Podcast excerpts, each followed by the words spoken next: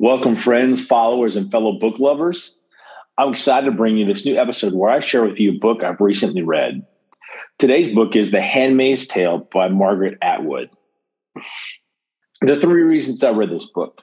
It's very pop. The the TV show is very popular in the media. I was kind of curious about the story. And number three, I do like dystopian no- novels. Uh, I kind of enjoy um, some of those stories. Uh, one of my favorite ones is uh, the the short story "I Am Legend."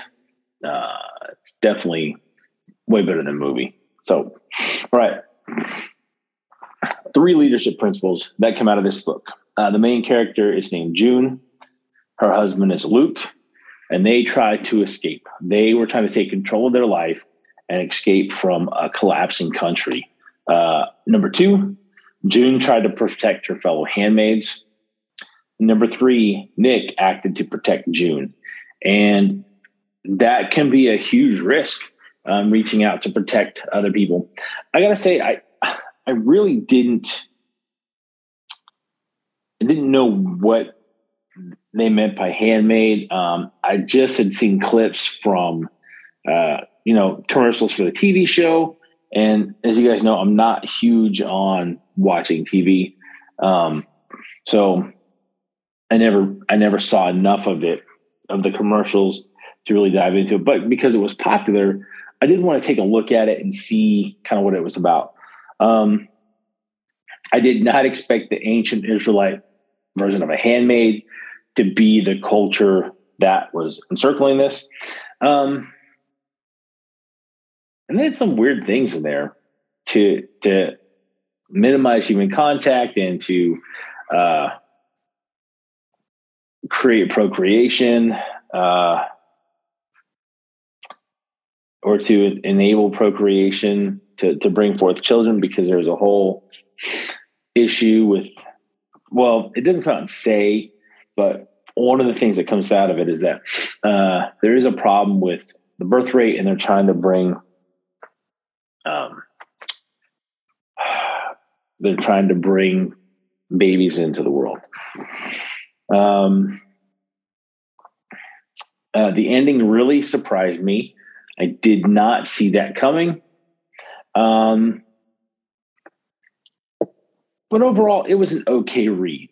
Uh, it's not one that I'd highly recommend, but if you do like dystopian novels, you may find it interesting. Um, one of my favorite parts is uh, June playing Scrabble uh, with the uh, whatever he was. I don't even I don't even know what he was. Uh,